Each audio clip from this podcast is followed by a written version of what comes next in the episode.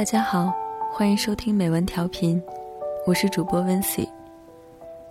今天要和大家分享的文章来自清淡、恰到好处的幸福。十五岁那年，当全班同学都在疯狂传写同学录的时候，我买了一本当时觉得很漂亮的本子，然后用五颜六色的荧光笔。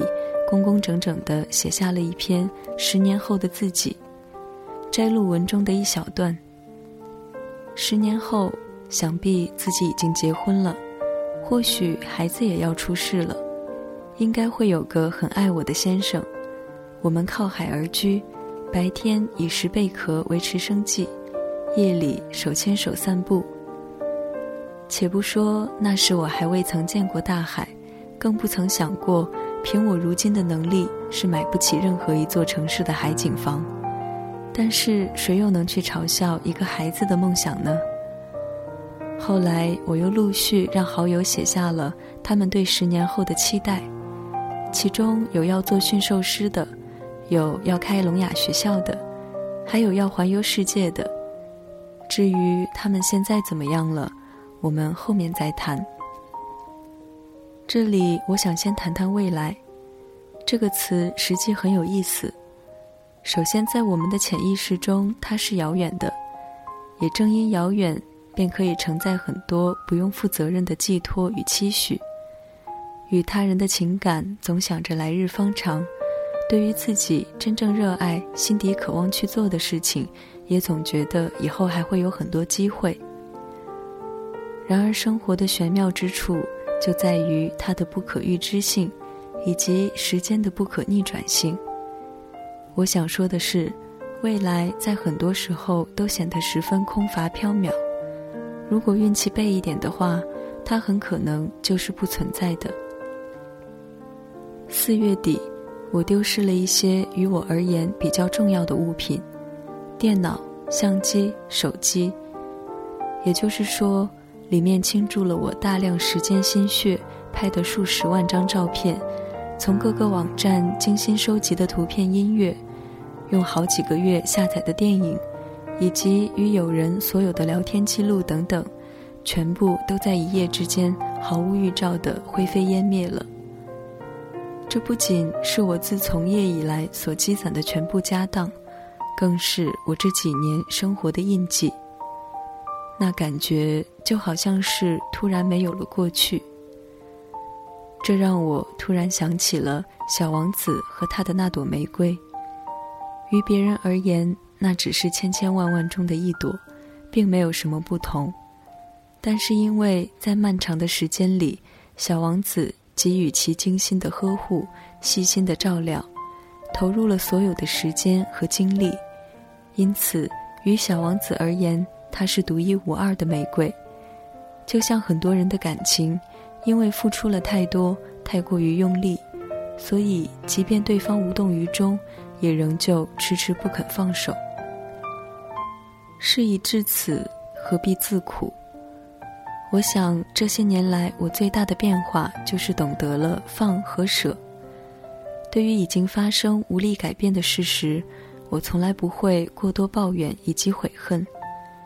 第二日，我开始整理自己为数不多的物品，发现自己果真是个留恋旧物的人。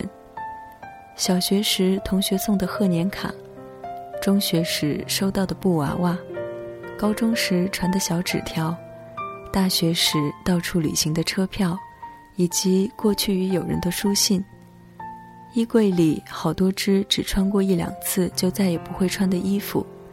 很好看却不合脚的鞋子，永远不会翻看第二遍的书，把用不到的衣物清洗干净送到附近的孤儿院，把不看的书送给亲戚家的小孩儿。当你真的有礼物相送的时候，就会发现，原来你身边有很多需要帮助的人，而对于自身来说，剩下的东西越少，越发让我感到自己真的不需要很多。想一想，尽管人们用尽方法满足并强调自己的拥有感，但实际上从来没有任何事物是完全属于一个人的。没有什么是能够长久拥有的，包括生命本身。二十岁那年，我独自走在南京城那茂盛的梧桐树下，充满激情地在日记里写下了一篇对未来看似很靠谱的计划。但是很不幸，我的生活从未按照既定轨道运行。我实在计划过太多的事情，想过有男友后要对他怎样怎样的好，想过有钱后要做多少好事。想过像查理斯·斯特里克兰德那样突然的消失，但实际上，这所有的想法都抵不上晚上骑单车回家时，顺手递给街边乞讨者一个面包。我发现过去一直陷入在自己的思想误区中，就好比先给自己画了一张饼，之后的所有事情都开始围绕着这饼应该是什么馅儿的展开了。但实际上呢，且不说馅儿，就连这皮都是根本不存在的。为什么不把想要付出的感情投入到现在想要珍惜的人身上，而是建立在一个可能并不会到来，至少现在不存在的人物身上？安东尼说：“那些我本来就说好很喜欢很喜欢的人，那些我告诉他们我想和他们一辈子的人。”我是真的用心对待了吗？会不会就在我做别的不重要的事情的时候，把他们忘记的时候，他们已经死了，或者说对我死了心呢？朴树在《平凡之路》里唱道：“当你仍然还在幻想，你的明天它会好吗？还是更烂？对我而言是另一天。”提到活在当下，很多人就会立马想到说走就走的旅行和奋不顾身的爱情。实际上，我也并不觉得旅行能够让人脱胎换骨。我有一朋友，几乎是每两个月都要去旅行一次，而每次去的时候都像打了鸡血一样充满期待，然后回来的时候就像失血过度的患者，奄奄一息地对我说：“太让我失望了，你可别去。”大理不美了，鼓浪屿不美了，西双版纳不美了，丽江不美了，所到之处无一不让他失望。除了辛劳，他感受不到旅途的快乐。至于美景，哪里看不到，又何必远方？但是仍旧有很多人都羡慕他，因为他去了很多地方，在很多人的意识中，去了很多地方就意味着快乐和自由。其实经历本身从来不是财富，对经历的反思才是。跨年那天，我在回国的船上，夜里我拖着疲倦的身子，迷迷糊糊地走出了船舱。外面海风很大，甲板上有一群韩国人在跳舞，接着梦游般的被他们拉进了队伍。风仍旧刺骨的冷，身边的人却是沸腾热情的。就这样。在看不清的夜，跟着陌生人随着摇晃的船蹦啊跳啊。不知过了多久，我看到了有生以来最美的一次海上烟花。如今我已经不记得那烟花的模样了，也实在想不起到底有多美，只记得当它绽放的一瞬，我突然激动的落了泪。那一刻，我就想，那些寒冷而漫长的等待，总会有那么一瞬。让你觉得都是值得的。你要尽可能生活的自由而愉快，这愉快要源自于内心，而不是只存活于他人眼中。我时常觉得，你遇到谁会和谁在一起，很多时候冥冥中早已注定。今年正月，某阿姨要给我张罗一场相亲。但那阵儿，我还沉浸在自己的小世界里，厌烦这种与人结识的方式。母亲见我态度坚决，就没坚持，给回绝了。不成想，此男在五一时就与其后相亲对象闪婚，故母亲开始整日在耳边叹悔，我倒颇为喜悦。说罢，亦无缘分。换个角度想想，即便我去相了亲。我们还未必会彼此倾心。若不能在一起，还破坏了一桩美好姻缘，岂不才是得不偿失？如今我一点都不责怪现在没人爱我、娶我，因为我自知这一切都源于自己的选择。我也不怪自己，因为我的每一次选择都源自于内心。好的缘分应是彼此甘之如饴，不为所累，无需过多捧成、被动关注。与人气场的契合，应是水到渠成的恰到火候。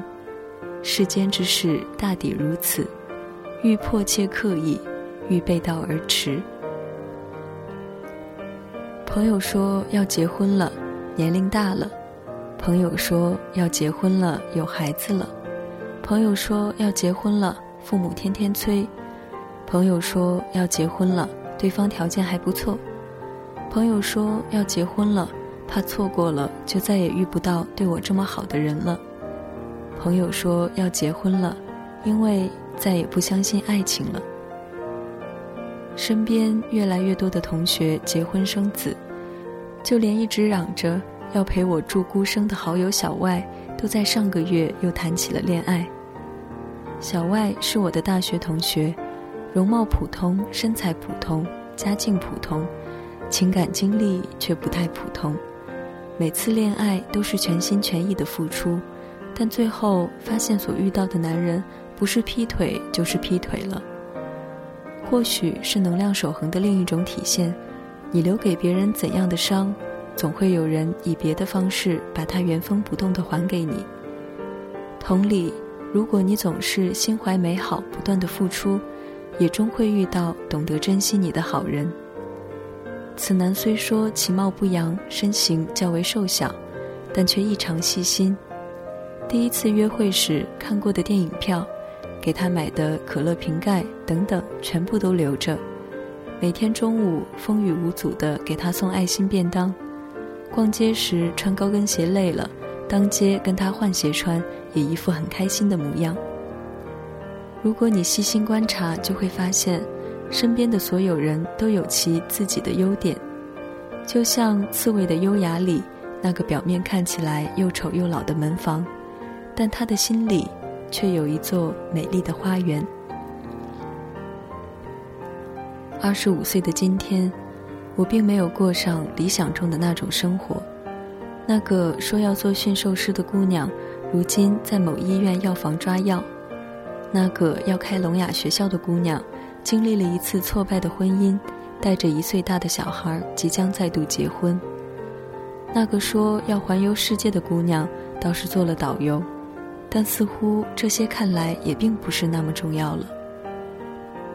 有人说，如果找不到前进的方向，就该把所有心仪的事物都去尝试一遍。